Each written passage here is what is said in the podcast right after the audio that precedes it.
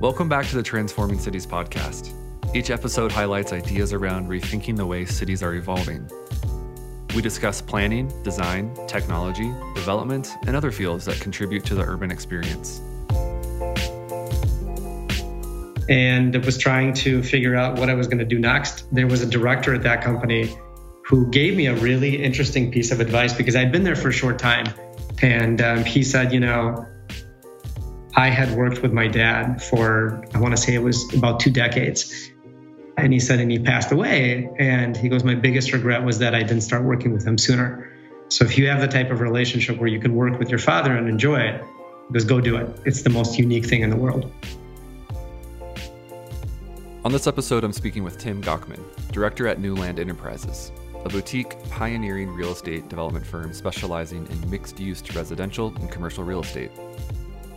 Newland focuses on creating built environments at the neighborhood scale, striving to create memorable spaces focused on user experience, believing that cities thrive when they're diverse, walkable, and culturally vibrant.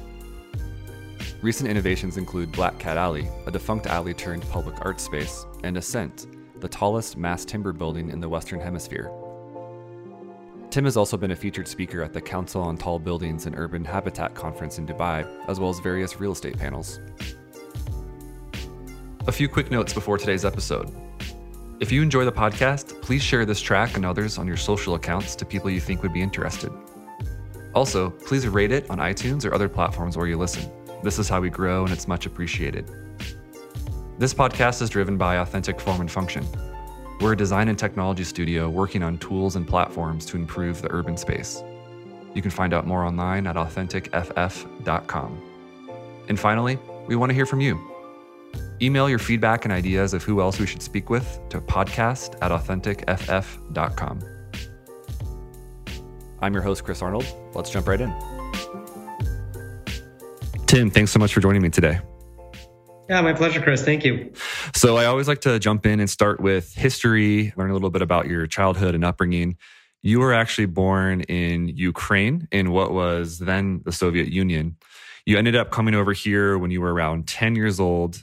So that's that's a lot to dig into. Can you kind of jump in here and tell us a little little bit about that origin story? Sure. Yeah, so yeah, I was born in the former Soviet Union and uh, when I was 10, my parents decided that they didn't want to live in that environment, and we immigrated to the United States through uh, Vienna and then Italy, and I ended up in Milwaukee. And why Milwaukee? What was the impetus to to land sort of in the Midwest? Totally, completely random, classic immigrant story. My dad's business partner, who he has known and been friends with since first grade, had an uncle that immigrated to the United States in the 70s and went to New York, like many immigrants did, but was struggling to get his business open. He was a cobbler. And some somebody just randomly said, you know, Milwaukee is a great place to open up a small business. And so they moved to Milwaukee. Milwaukee's and, a, a great place for cobblers, apparently, in the day. it, it is. uh, it is. And so like like I said, like many other immigrants, you know, you you go to where you know someone or where you have family. So my dad's business partner came first, and then about three months later, we joined. And we had no idea where Milwaukee was, what Milwaukee was, and here we are. And so, as a as a young person, you know, coming over and and and moving to such a different cultural scene, how did that impact you as a young person? Of just you know ten years, not even a teenager, just ten years old. I played a lot of Oregon Trail. I don't know if you remember okay, that. you know, I love Oregon Trail. Yeah. uh, I think that was my uh, cultural immersion experience. There you go. To this day, I think it gives me a slightly different viewpoint because, on the one hand, I, I feel American, and on the other hand, I have a little bit of an outsider's perspective. So I, I think that's always had an impact on the way that I look at built environments and compare them to Europe. Not necessarily Soviet Union; they don't really have good built environments but Europe as a whole definitely does. And so your your father kind of led the I guess led the charge coming over here and tell us what he did. What was he what was he involved in and kind of how did his his profession evolve over those first few decades? Yeah, so he is by training a civil engineer. So uh, out of school, he he was on a few construction sites, but had always for various reasons, disliked the Soviet system, whether it be for discrimination or economic oppression, pick, pick your favorite. And so he'd always, he'd, he'd known for a long time that he wanted to leave. And when we came over here, when you leave the Soviet Union, especially at that time, there are very strict caps on what you can take with you. So you're limited to two suitcases, and I think it was $150. Oh, wow. That's what you can leave with. You can't take jewelry. You can't take anything significant of value. You get to take 150 bucks. And that's tough, right? No language, 150 bucks, 10 year old kid. But we made it to the United States, and he started as a painter, painting houses for $4.15 an hour. He did that for a few months and then convinced his best friend, who was at the time working as an engineer, to start their own painting company. So with like, I don't know, four, five, six months experience, that's what they did. They started just the two of them. And they grew that. That was B&W painting. And then in 93, they opened up New Land Enterprises, and that started with just a purchase of duplexes and fixing those duplexes up, sweat equity, using that to buy another one, and just slowly grew duplex to a second duplex to a third and then got into new construction, small things first, and then bigger, bigger, and bigger. And now New Land is a pretty serious development company in Milwaukee. Yeah, I, I love that story. And I have to imagine you growing up seeing your father sort of grind and, and do the sweat equity thing and, and entrepreneurship, you know, 100% impacted you as you were as you were going through school do you do you look back and feel that way? Or or was it one of those things where you you felt like it's just sort of who who he is and who we are and it wasn't really a like a tangible thought like that? That's a good question.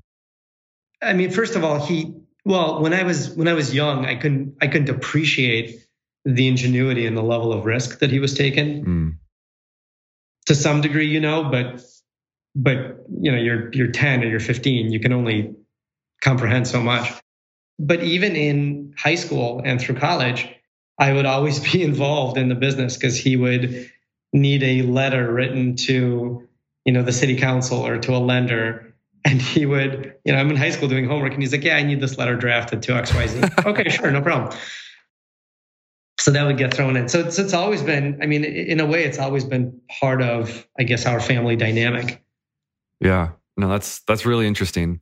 And and so over time, you know, I know from previous conversations, you actually ended up kind of spending time in a few places around the US. I know you've mentioned to me certainly Milwaukee, Madison, Boston, Detroit. Today you found yourself back in Milwaukee. So what was that journey like for you over the years? So I went to UW Madison for undergrad. And just before graduating, I did a stint with this group called the Kenneth Leventhal Advisory Group. They were absorbed into Ernst & Young. They were a real estate advisory arm. Had an offer to join their group in Boston post graduation and decided that I wanted to work for a smaller company. So I found this group that did real estate advisory, mergers and acquisitions. And they were opening up an office in Chicago, but they were headquartered in Detroit. So I got to spend some time in Detroit and in Southfield, and uh, I didn't I didn't love it. I didn't enjoy the work. It wasn't creative enough, and I certainly did not enjoy the suburban Detroit experience. And was trying to figure out what I was going to do next. There was a director at that company who gave me a really interesting piece of advice because I'd been there for a short time, and a lot of people were disappointed that I gave my notice. And um, he said, you know, I had worked with my dad for, I want to say it was about two decades. And he said, and he passed away. And he goes, my biggest regret was that I didn't start working with him sooner. So if you have the type of relationship where you can work with your father and enjoy it, he goes, go do it. It's the most unique thing in the world. Wow, that's really interesting. Uh, yeah, it was it was pretty amazing. And so, you know, before that, I was I was considering going to LA. That's where my best friend was at the time, and my dad gave me gave me a sales pitch, which he's very good at. But he basically said, you know, come come try Milwaukee, come try it for a summer. Worst case scenario, you don't like it, pretend like you just graduated again and and go get a job. And so, what was your uh, what was your dad's pitch? I have to imagine that was that was something else. Give us like the the spiel. What did he what did he come to you with? it was basically that whatever's making you unhappy right now, you're going to keep being unhappy with because who's going to give you a real chance? And what kind of real work are you going to go do working for a larger firm? He goes, and with me, you have the opportunity to come and do, you know, crazier things and take on more responsibility and and really run kind of your own divisions. And my response was at the time, what am I going to do with your tiny company? And, you know, what am I going to do in Milwaukee, which has no prospects and no growth? That was kind of the conversation. And so ultimately I, I, I get, I'm very, very close with my parents. I'm an only child. My parents were 20 years old when I was born. So that age gap is little. We have a very, very unique relationship. So I thought about it, and, and my mom was apparently in the background. My mom was putting a lot of pressure on my dad too, basically saying, you know, why did we travel halfway across the world to move to this country to raise our kids to watch them move halfway across the country? What's yeah. the point? Yeah, fair enough. And, and, so, I, and I yeah. imagine in your uh, in your contract with your dad, you probably said, "And no more late night letter writing that I have to do for you or something like that? uh, there was no contract. I did not put that in. I can definitely tell you there's still late night letter writing. he did make me start without salary for the first two weeks. Oh, really? Uh, he said that, I mean, it's true, right? He said, you don't know what you're doing. So you need to shadow me for two weeks to figure out at least something. He goes, so that's your that's your training, that's your unpaid internship. So that was my first two weeks, and then I got to start. And the start was crazy. I mean, it was at that time, Newland didn't have a property management arm, no property management software, nothing. And we're building this project, which is one of the largest projects, new construction multifamily projects to have been built in the city of Milwaukee. 217 unit, block and a half, almost two block large site that was built in three phases. And we're finishing the first phase, and you know, I join, and so I, I start June 1st. The building was delivered October. Oh, wow. And there's nothing. There's no there's no software. There's there's no protocols. There's zero. And my job was to lease this thing up. So that was my trial by fire start into into New Newland Enterprises. Some listeners might not be able to imagine working with a parent like like you've done and you're doing now. What kind of sealed the deal for you about working with your father? I know he gave you the pitch. I know you kind of came over and moved to Milwaukee together, was there was there anything else for you that that sort of was that final bonding moment where you said, "Yep, this is for me. I'm going to do it." And and I guess part 2 of that question for me would be how have you been able to maintain that for the last, you know, almost 20 years? You know, there there isn't a a singular moment that I can point to and say that was it, that sealed the deal. I think it's it's always been the overall relationship and trust and that's what continues to to i think drive our relationship. My dad is a very very unique individual. He is absolutely brilliant genius level. He is you know he's kind of the trifecta. He is able to plan a building in his head from a structural standpoint from a design standpoint and he's able to do the pro forma more or less in his head. Mm. and he's able to do the sales. Typically it's very difficult to get an individual that has all of those skill sets in one. Um, and at the same time, he is, you know, given that talent, given that vision, he's incredibly humble. He's incredibly caring. And those are, I think, the traits of a true leader. The amount of trust that he put into me was way more than I deserved yeah. Uh, at the time. And I, and I, looking back at it, I definitely made some mistakes. That was like, wow, any other company, A, I wouldn't have been given the opportunity in the first place. B, I probably would have been fired. But that's that's the way it has been, and that's that's the way it continues to be. And to this day, he and I have never had an argument. There have been things that we have disagreed on, mm. but he and I have never, not once, had an argument. That is, that seems incredible to me that you've never had an argument with with your dad about even a cup of coffee. I mean, let alone the, the business itself. Yep. So I want to jump into something here that's, I want to spend some time on with this podcast because I think it's kind of the meat and potatoes of our conversation today. And that has to do with sort of the, the, this idea of a focus on building built environments that have kind of an emphasis on user experiences within a space and and that is i guess a step away from or an evolution away from just building uh, you know apartments or just building for lack of a better phrase, boxes for people to live in. You've taken a step towards creating and crafting experience around those those buildings and those properties. What ended up taking the company in that direction and when would you say that shift started to occur? So yeah, so Newland has always been and that's part of you know my dad's talents coming through. We've always been very good at floor plan design. And our edge has always been doing things that other people either can't imagine or don't want to do or are too afraid to do. So that first building that I talked about, the 217 unit complex is a perfect example. That was the first time that Newland built apartments. Prior to that, the company was building 30 to 40 unit buildings and they were all being done as condos. So we were selling them. Mm-hmm. It's a big jump from a 30 to 40 unit building that you're selling to a 217 unit complex that you're now managing. And the reason why we won that project is because we used a technology called light gauge steel, typically used in industrial applications or sometimes uh, uh, medical, but hadn't ever been used in multifamily in Milwaukee. So doing things differently has always been in our DNA, and we got very good at floor plan design. Our core efficiencies, our usability of floor plans, the quality of materials had always been top notch. So we were we were sitting on a site for almost 15 years, uh, having a difficult time figuring out what to do with it. And long story short, we figured out that we could do either really small studios or micro units. It depends on what terminology you want to use. They're 405 square feet. But a floor plan like that had never been designed in Milwaukee before. It was roughly 30 to 40% more efficient than all the existing floor plans on the market. And we were really thrilled about this project. And I, about three years ago, I, I got to know this guy named Ian Abston, who is, and, and he's probably not going to like the description, but he's a millennial thought leader. Really, he's a really creative guy who just thinks out of the box on a completely different level.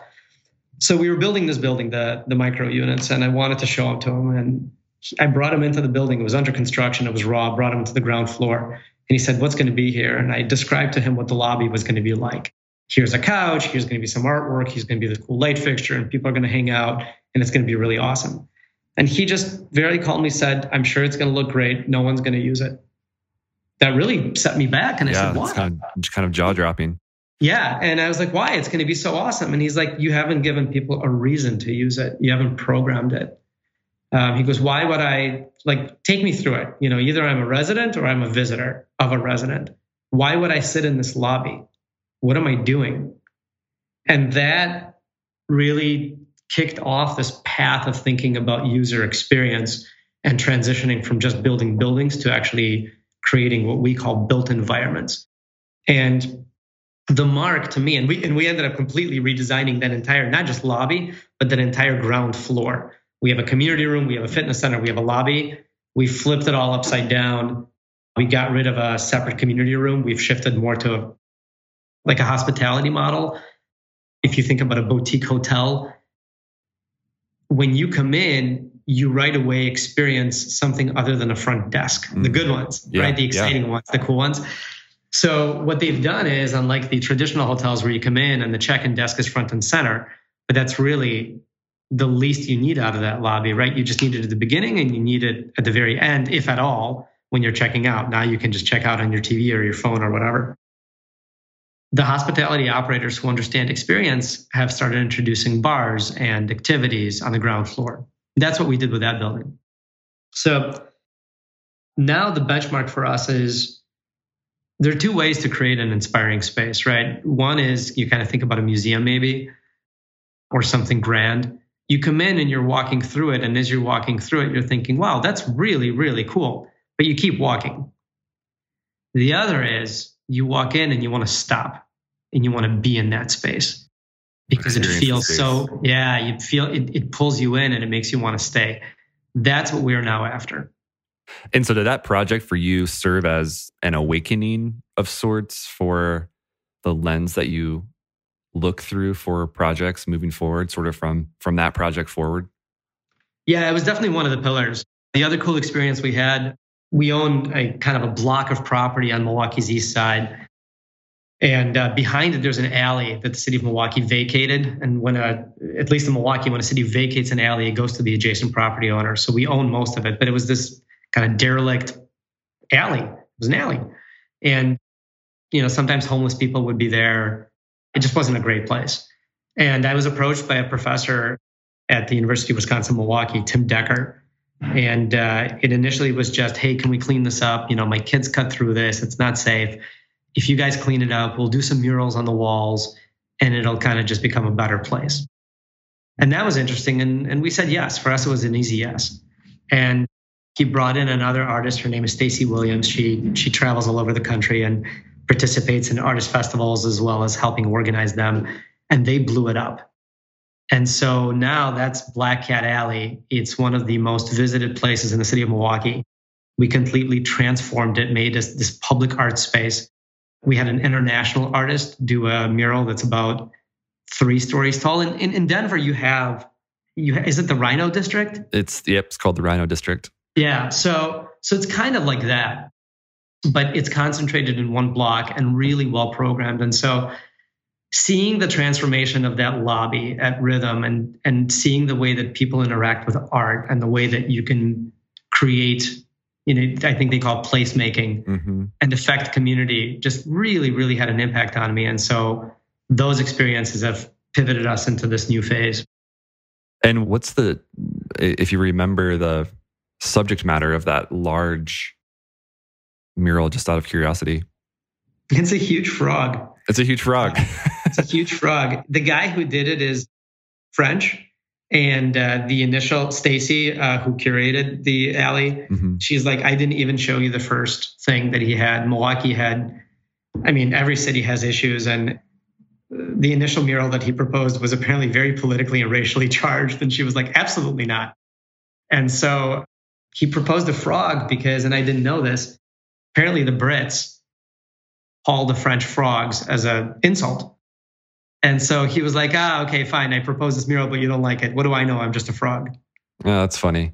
Yeah, I just I just found this online, so I'm going to share this with our show notes too, so people can pop on and take a look at these murals. There's some really beautiful murals here. Yeah, so it, they programmed it really well. So you know that huge one of the frog, he's an international artist. There are a couple of large ones that are U.S. artists. One was I want to say in Atlanta, another one was from L.A. But then the rest of them were Wisconsin artists, whether they were Milwaukee artists or Wisconsin artists. And then some space was saved for younger artists, so either college or high school. Yeah. And I thought that was really neat. That was a really cool way to engage the entire community, right? Not not just the east side and not just the city of Milwaukee, but also the artist community and bring everybody together.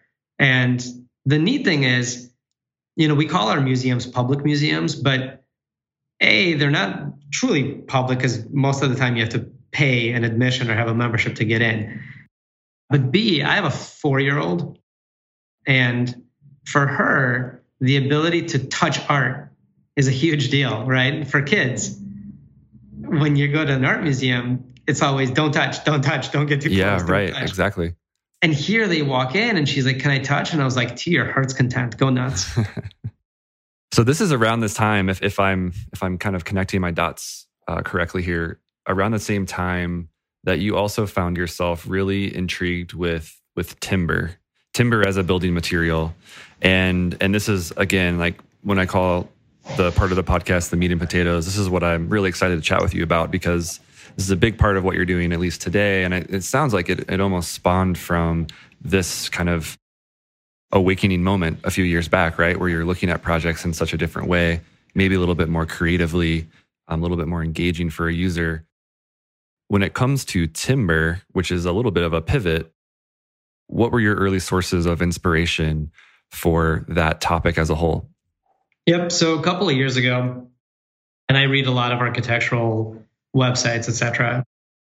I came across this case study that was developed by Perkins and Will, which is a highly regarded architectural firm, and Thornton Tomasetti, a very highly regarded structural engineering firm and they designed a an 80 story mass timber tower that they situated on a site in Chicago on Chicago's uh, waterfront. And it was the most stunning thing I had ever seen in my life. And I think you've got the ability to put those images up as well. But yep. I had never seen anything like it. I think most people have never seen anything like it. And it literally haunted me.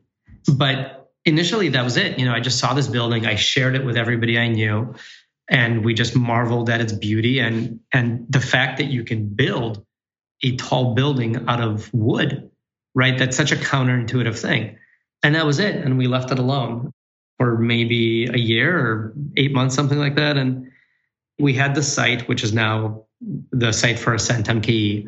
And we were, as always, looking for a way to differentiate ourselves, not to just build a high rise, but to build something transformational. And I, I, it was, I think it was a Friday or Saturday evening, and I had this thought, and it just flashed across my mind. And I picked up the phone and I called my dad and I said, you know what we should do at the site of Kilbourn and Van Buren? And he said, no, what? And I said, we should do a mass timber building. And his response was, huh, that's so interesting because I called our architect a week ago and I said, hey, you know what we should do? We should do a mass timber building. No way. So a week apart from each other, right? Eight, nine months later from, from, from first seeing this thing, a week apart, independently, we both came up with the same idea. But he chose not to share it with me and could just call the architect direct. and so that's how we got on this crazy ride that has been mass timber and have spent the last two years learning about its you know structural capacities and fire ratings and design aesthetics. We have traveled to dubai we have traveled to portland we've met with people who have done it. It's been an interesting journey. So introduce the project that you just referenced uh, briefly earlier. What is the what is the project called? And, and give us the the download. The project is called ascent mke it is a 21 story mass timber multifamily apartment tower. And it is a it's what we would call hybrid structure. So it the first five floors are concrete. Those hold the parking and our swimming pool, our elevated swimming pool. And then the next 16 stories are built out of mass timber. And at 21 stories, this would be the tallest timber building in the Western Hemisphere. There is an 18 story that was recently completed in Vancouver and a 20 story that's under construction. And it would be the tallest pure apartment building, mass timber in the world. And clearly, speaking not only about the world, but Milwaukee has never seen anything like this before. Is that right? Correct. There aren't a lot of mass timber buildings in the United States, at least not tall mass timber buildings.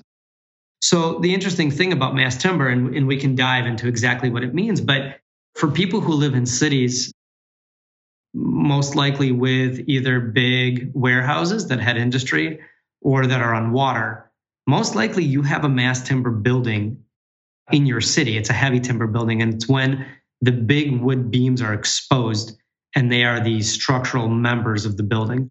So your columns, right, the up and down, and your beams, the horizontal, those are typically in old buildings, those were made out of single large trees. Mm-hmm. That's the old tech, right? And, and, and this has been around for 100 plus years. And the amazing thing about those buildings, it, the origin came from shipbuilding. And the amazing thing about these heavy timber buildings is that without sprinkling systems, they have gone through fires, massive fires, and they've survived. We've got a couple in Milwaukee. And that's your first inkling that, unlike stick framing, which is just two by four wood construction, mass timber is actually pretty fire resistant and and very structurally capable. Mm.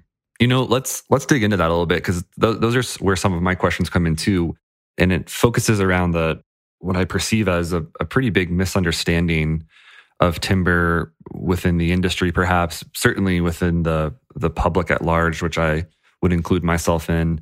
When I think of mass timber, I, I think of, you know, number one, beautiful. Number two, probably some really unique architectural design elements that you could use with it.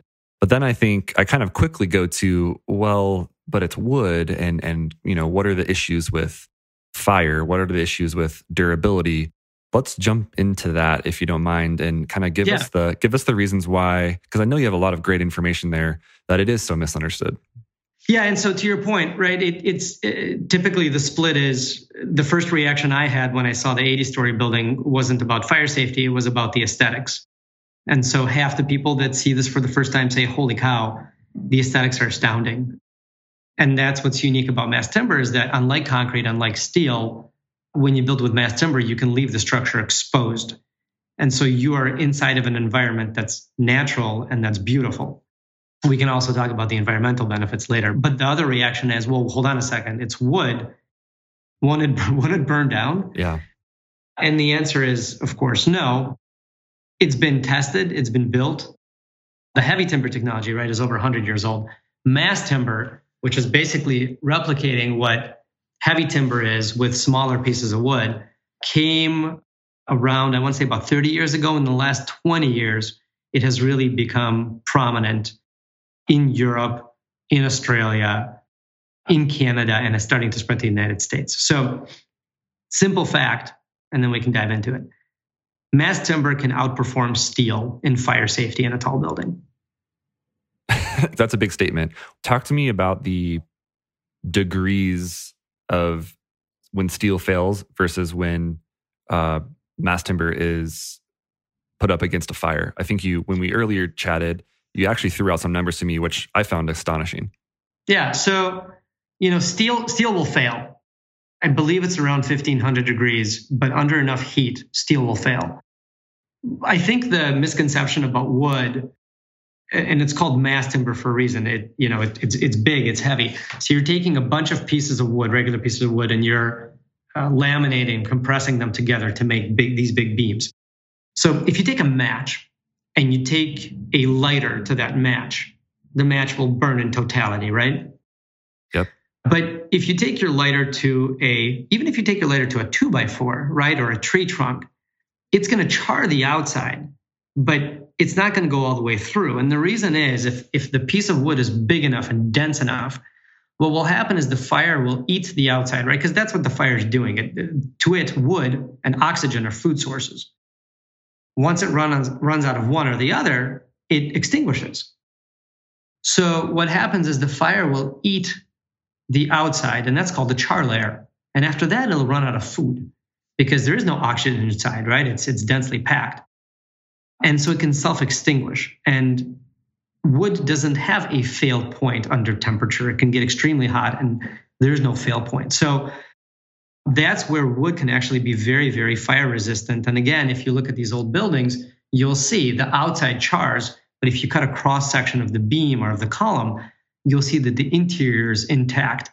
That is one of the ways that mass timber achieves its fire rating, right? Because any any building built in the United States has to meet fire code. So if you're building a high rise, you have to demonstrate that the structure that you're using achieves a certain fire rating, meaning exposure to a specific temperature, smoke, etc., for a specific number of hours, depending on the assembly.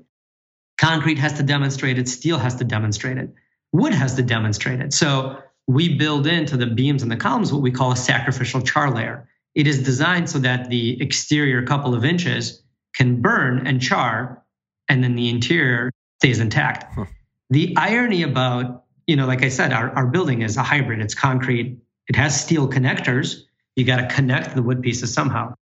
So the incredible thing is that you can't have, you can have exposed wood. You cannot by code have exposed steel. So either you have to bury your steel connectors inside of the wood so the wood protects the steel or you have to cover it with a it's called an intumescent paint it's a fire resistant super expensive paint mm. that's sort of ironic that you have to you would have to cover the steel with the wood in order for it to pass code. Yep exactly. Talk to me about how over the last i think you said 20 to 30 years uh, mass timber has evolved.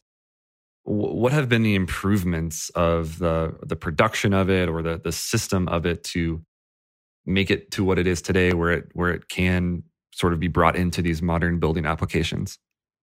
There have been various. Uh, frankly, the spans have gotten longer, the strengths have gotten better, the way to combine the materials. So th- there are multiple technologies within mass timber. Uh, typically, the beams and the columns, that's glulam.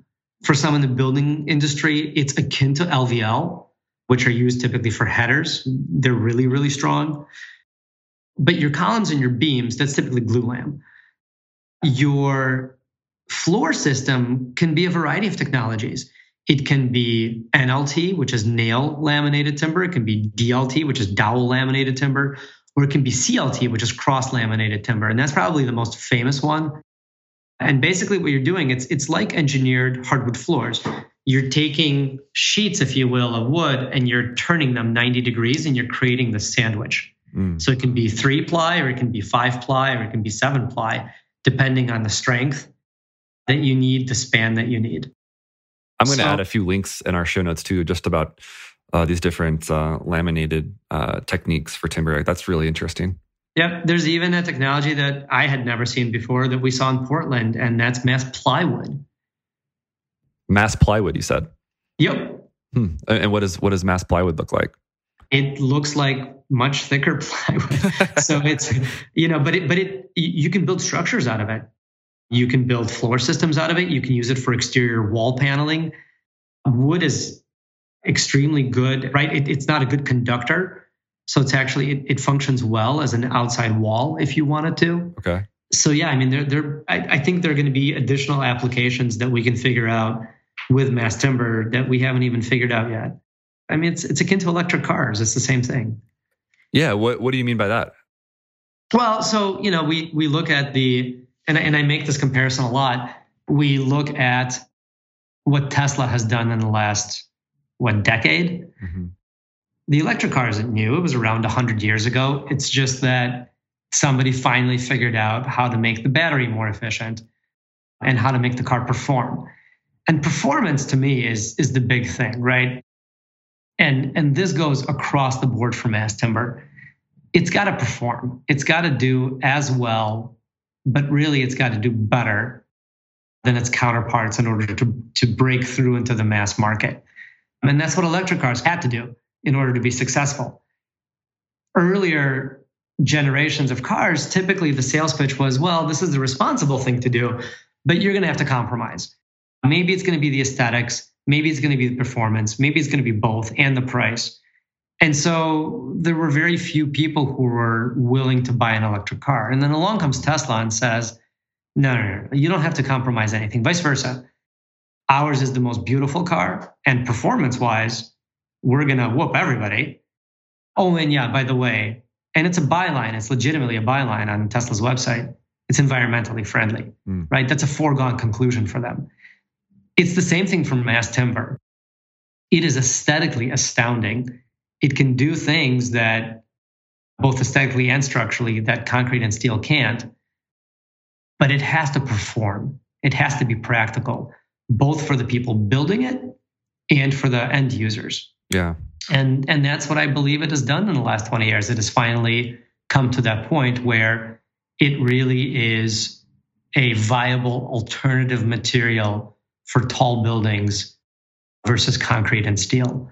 And you know, when I say versus concrete and steel, it doesn't have to be a wholesale replacement of concrete and steel. Our building is a hybrid structure. There are certain things that concrete and steel do that wood can't. You can you can mix the materials, but but wood just like I said, it's more precise. You know, the tolerances because you're fabricating it offsite. The tolerances are much less. So it's literally, you know, click and play on the construction site. It's cleaner it's a lot faster than concrete and steel. The 16 stories that we have above our five story podium, we're estimating that. So the first five, five floors that are in concrete, we're estimating that it takes about six months to build. And the next 16 floors in wood, we're estimating that it takes five to six months to build. Wow. So, so much faster. So much faster because you're manufacturing it off site. It's arriving in panels. And you're just literally, your crane is picking it up setting it in place, and you need a small crew of carpenters to just screw it together. Mm. Let's pause there and let's talk about, because I think this is a good segue into the environmental topics of wood. I, I would be remiss if we didn't cover this and talk about it. One of the most misunderstood elements of this technology, and, and something that I don't know too much about myself either, admittedly, is forests or deforestation and, and what where does the wood come from and, and how, how are these materials built and how are the forests replenished? Are they replenished? How do you how do you respond to that when those questions come up and and does that impact marketing and, and kind of selling Ascent MKE at all? Yeah, all really good questions, multiple topics there. So, you know, first first and foremost, let me just say there is no more sustainable and more responsible way to build a building than on a mass timber. Period. First and foremost, wood is a carbon sink. It has a negative carbon footprint. So, simply put, if you're growing a tree, it's sequestering carbon. You cut that tree down, the carbon is still sequestered. Now you're regrowing a tree in its place you're sequestering double the carbon than you would have just leaving the tree be. Mm.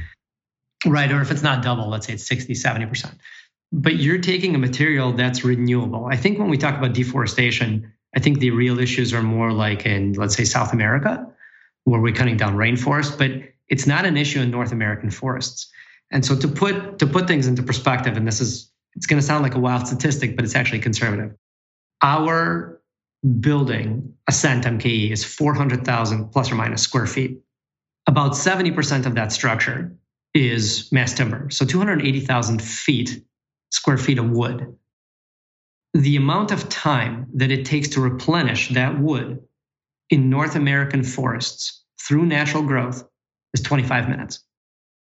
So say that again, just because that is, it's hard to digest that. Say that one more time. Yep. So if you think about all of the trees that we have in North America and how much those trees grow per year, you divide that by 365, how much wood growth you have per day, right? Divide that by 24 per hour, etc. You know how much wood is grown per minute, per hour, etc.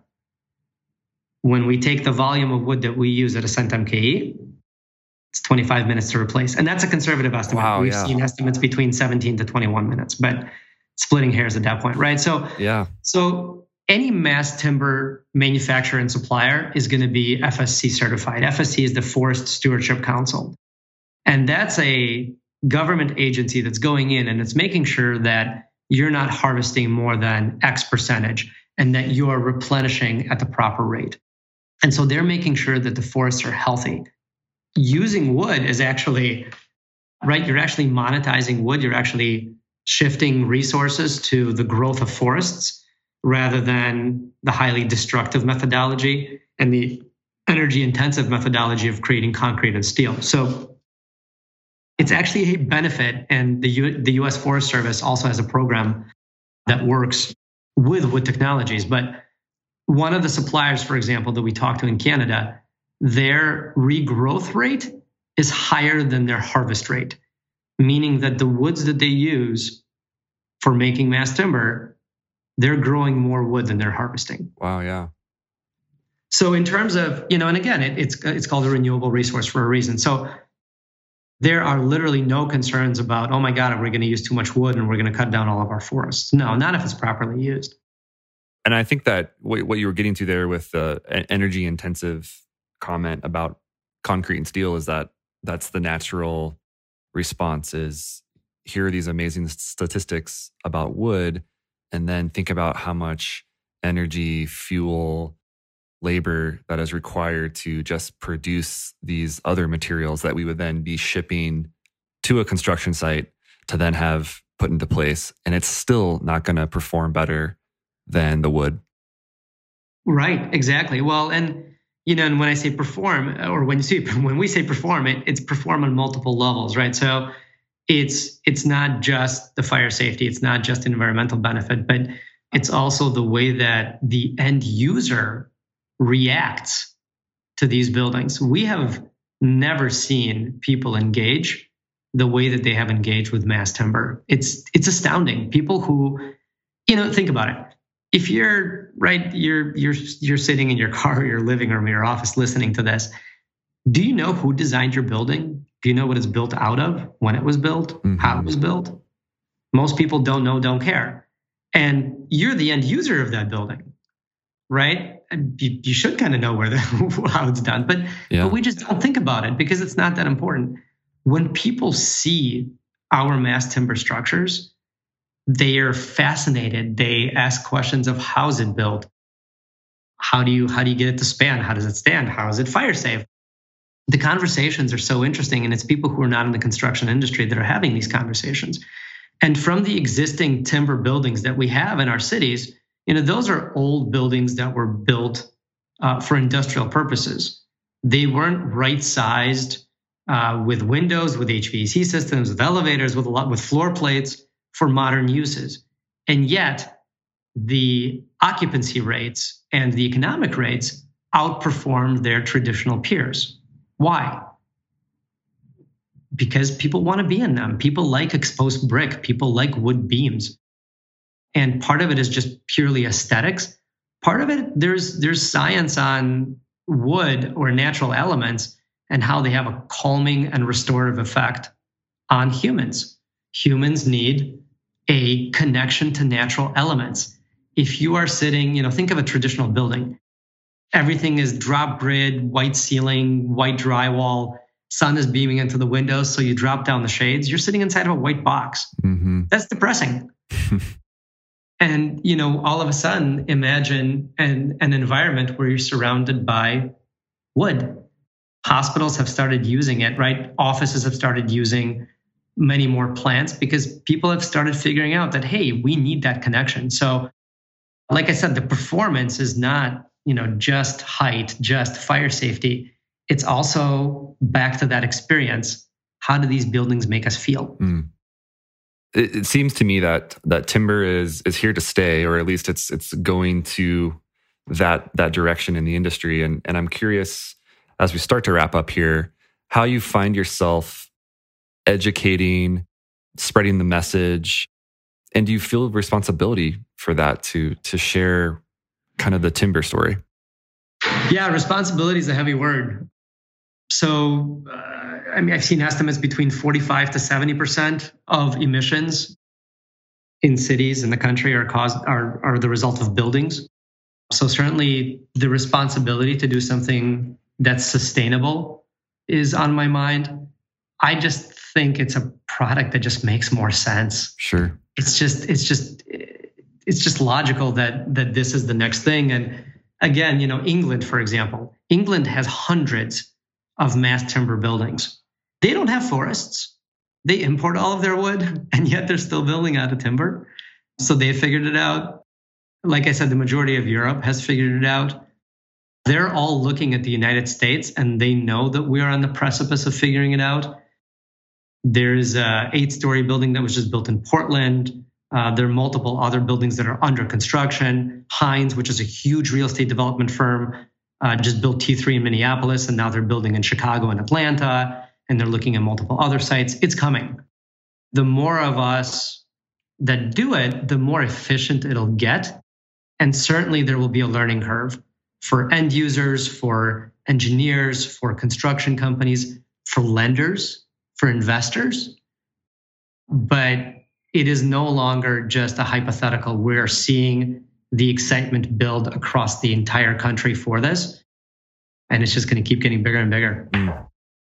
Tim, so so final question here. I love this question. I say this on every podcast because I think it's such a great way for listeners to learn more and, and really sink their teeth into these topics who else should we pay attention to that is doing inspiring work that you want to point out to us?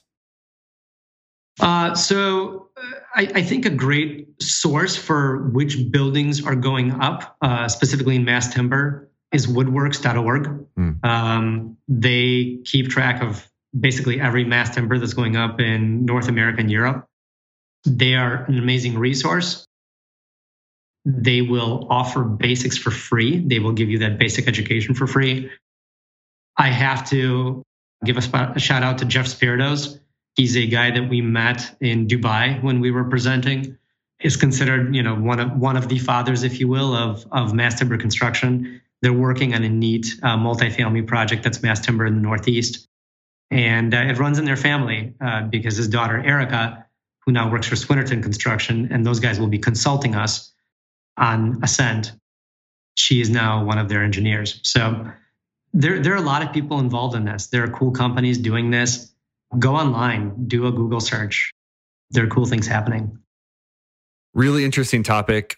Very much appreciate your time today. Before we jump off, tell the world what you're up to, where where they can find you online, and uh, any other details. So Ascent is scheduled to break ground in January. we're finalizing the engineering on that and then moving to the financing stage. We are working on food halls. We've got another mass timber building in the works that's an office building in Milwaukee. And you can follow us online. It's newlandmke.com. Or if you're specifically interested in Ascent, there's a link on Newland's website. Otherwise, it's ascentmke.com. Fantastic. Tim, thanks so much for your time today. Thank you very much for giving me the time. Transforming Cities is brought to you by Authentic Form and Function, the digital design and development team that just might be a perfect fit for your next urban project. If you're a new listener, you can follow along at authenticff.com slash transforming cities, or you can simply subscribe through your favorite apps, including iTunes, Spotify, or Stitcher. Thanks for joining us.